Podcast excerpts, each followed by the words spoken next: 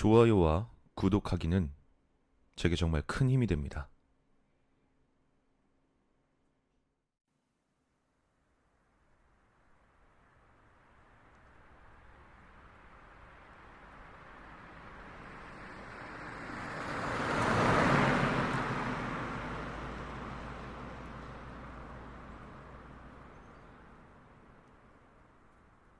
나에겐 어제의 일처럼 생생하지만 벌써 10년도 더 된 이야기.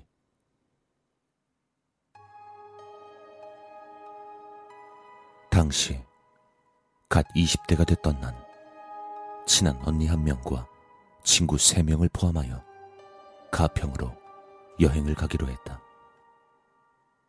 그 전까진 보통 버스나 기차를 이용했지만 이번엔 처음으로 차를 빌려 가는 여행이었기에 무척이나 설레어 있었다.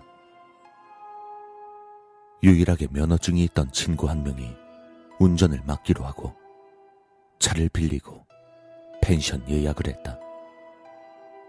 고기나 술 같은 먹을거린 여행 당일에 큰 마트에 들러 장을 본 뒤에 출발하기로 하고 집이 멀었던 난 그 언니의 집에서 하룻밤을 보낸 뒤에 같이 출발하게 되었다. 여행 전날의 설렘과 즐거움에 새벽까지 수다를 떨다 잠이 들었는데 정말 이상한 꿈을 꾸었다. 꿈 속에서 난 정체불명의 무서운 남자에게 위협을 받고 도망 다니고 있었다. 하지만 발 양쪽에 모래주머니를 찬 것처럼 몸이 무거워서 제대로 달릴 수가 없었다. 결국 난 얼마 가지 않아 잡혀버렸고 그 남자는 벤치로 내 앞니빨 두 개를 생으로 뽑아내었다. 피가 턱 전체를 덮고 뚝뚝 흐르는 것이 꿈인데도 마치 현실처럼 엄청난 고통이 느껴졌다. 그렇게 비명을 지르다 꿈에서 깨어나 보니 언니의 방이었고 어느새 아침이 밝아 있었다. 꿈이란 걸 알고 안심했지만 꿈속에서 느꼈던 통증이 실제로 느껴지는 것 같았다. 너무 무서워서 자고 있던 언니를 깨우고 횡설수설 꿈 이야기를 늘어놓았다. 언닌 그냥 꿈일 뿐이라며 나를 토닥여 주었다. 난 굉장히 찝찝했지만 꿈이란 것은 금방 잊혀지기 마련이었고 더구나 여행을 가기로 했던 당일이었기 때문에 금세 기분이 좋아져서 여행 준비를 하기 시작했다. 그렇게 친구들을 만나 신나게 장을 보고 짐을 차에 실었다. 처음으로 차를 빌려 여행을 가는 거라 그런지 다들 보조석 앞자리에 앉아 경치를 보며 가고 싶어 했다. 워낙 경쟁이 치열했기에 친구 한 명은 일찍이 포기하고 운전석 뒷자리에 앉았고 결국 언니와 내가 앞자리를 차지하기 위해 신경전을 벌였다. 가볍게 티격태격 하던 중 언니가 오늘은 절대 양보가 안 된다며 냉큼 보조석에 앉아버렸다. 워낙에 순하고 착한 편이라 평소 같았다면 내게 자리를 양보했을 언니였는데 그날 따라 이상할 정도로 앞자리에 집착하는 모습을 보였다. 평소와 너무도 다른 모습에 난 이번엔 양보를 해야겠다 싶어 잠자코 뒷자리에 탑승했다.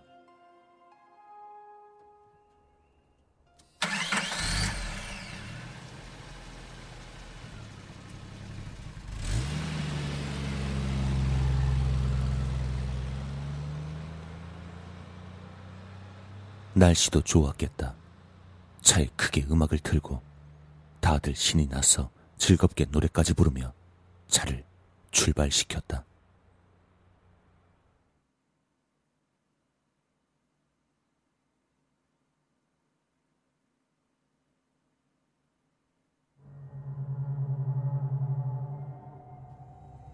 운전대를 잡은 친구는 유독 신이 났는지 속도를 내기 시작했다.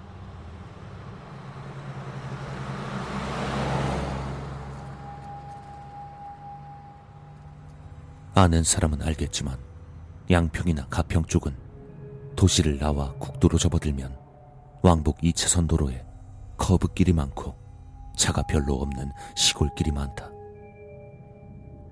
친구들도 걱정이 됐는지 천천히 가라며 한마디씩 이야기를 하던 도중 운전대를 잡은 녀석이 노래가 마음에 안 든다며 핸드폰을 집어들었다.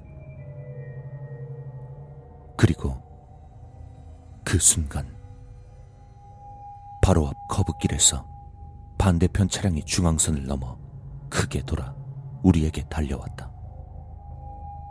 워낙 차가 별로 없는 도로다 보니 방심을 하고 크게 돈 것 같았다. 운전대를 잡은 친구는 핸드폰을 보다가 그 모습을 보고 다급히 핸들을 오른쪽으로 꺾어버렸다. 하지만 도로의 오른쪽은 커다란 바위들이 가득한 낭떠러지 계곡이었다. 순간 난 죽겠구나 싶어 그 짧은 순간에 몸을 뒤로 빼서 좌석 밑으로 들어가 충격에 대비했다. 그리고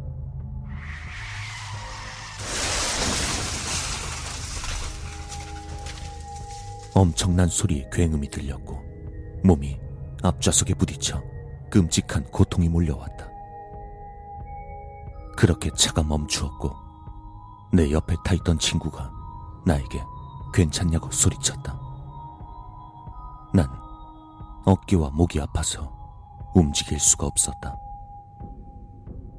겨우 정신을 차리고 앞을 보니 정말 하늘이 도운 건지 커다란 바위에 막혀 차가 굴러 떨어지지 않은 상태였다.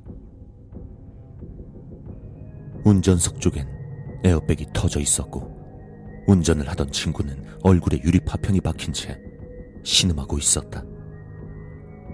하지만 보조석엔 에어백조차 터지지 않아 있었다. 보조석에 타 있던 언니는 고개를 푹 숙인 채 입을 막고 움직이지 않았다. 우리 모두 내려서 언니를 빼내려고 하는데 차체 앞쪽이 심하게 찌그러져 언니 쪽 문이 열리지가 않았고 연기까지 나고 있었다. 난 너무 무서워서 빨리 언니를 빼내야 한다고 소리쳤고 뒷좌석의 친구가 언니의 안전벨트를 풀고 겨우 언니를 운전석 쪽으로 조심히 빼낼 수 있었다. 하지만 언니는 괜찮냐는 물음에도 대답도 없었고 여전히 손으로 입을 가리고 있었다. 자세히 보니 입 쪽에서 피가 나고 있었다. 우린 재빠르게 렌트카에 전화를 해 구급차와 견인차가 왔고 춥지도 않은 초여름에 우리 네 명 모두 온몸을 덜덜 떨며 구급차에 탑승해 병원에 입원하게 되었다. 차는 너무 심하게 망가져 폐차가 되었고 반대편의 차는 사고 후 그대로 도주한 데다가 블랙박스도 주변엔 CCTV도 없어서 끝내 잡지 못했다. 렌트카는 보험으로 해결이 되었고 우리의 병원비도 운전을 했던 친구가 미안하다며 모두 개인 보험으로 처리해 주었다. 나는 목과 어깨 인대가 조금 다친 정도였고 뒷좌석의 친구는 목만 조금 다쳤을 뿐 큰 이상이 없었다. 운전자 친구는 얼굴에 유리 파편이 박혔지만 다행히 다른 곳은 크게 다치지 않았다. 하지만 보조석에 탔던 언니는 앞니 연구치 두 개가 부러져 우리 중에 가장 병원에 오래 있었고 퇴원 후에도 계속해서 통원 치료를 해야 했다. 그렇게 병원에서 먼저 퇴원을 하고 집으로 갔는데 갑자기 그 꿈이 생각났다. 앞니 두 개가 생으로 뽑혔던 꿈. 평소 나의 큰 고모가 꿈이 아주 잘 맞았기에 난 고모에게 전화를 해 꿈 이야기와 사고 이야기를 했다. 고모가 하시는 말씀이 윗니가 빠지는 꿈은 나보다 윗사람이 다치거나 죽는 꿈이고 아랫니가 빠지는 꿈은 나보다 아랫사람이 아프거나 다칠 꿈이라고 말해 주셨다. 그리고 이가 모두 빠지는 꿈은 완전한 흉몽이라 본인도 주위 사람들도 전부 조심해야 한다고 말씀하셨다. 나의 경우 윗니가 뽑히는 꿈을 꿨으니 그 언니가 다쳤던 것 같았다. 그 이후로 사고 후유증 때문에 언니는 자동차 자체를 타지 못했다. 신호를 받아 브레이크만 밟아도 또 사고가 날 것 같다는 것이다. 당시에 난 아무것도 모르는 어릴 때라 정말 충격이 아닐 수 없었다. 내가 만약 앞자리에 앉아갔다면 내가 그렇게 되었을까? 그날 유난히도 앞자리를 고집하던 언니의 모습이 생각나며 한동안 소름이 끼쳤던 기억이 난다.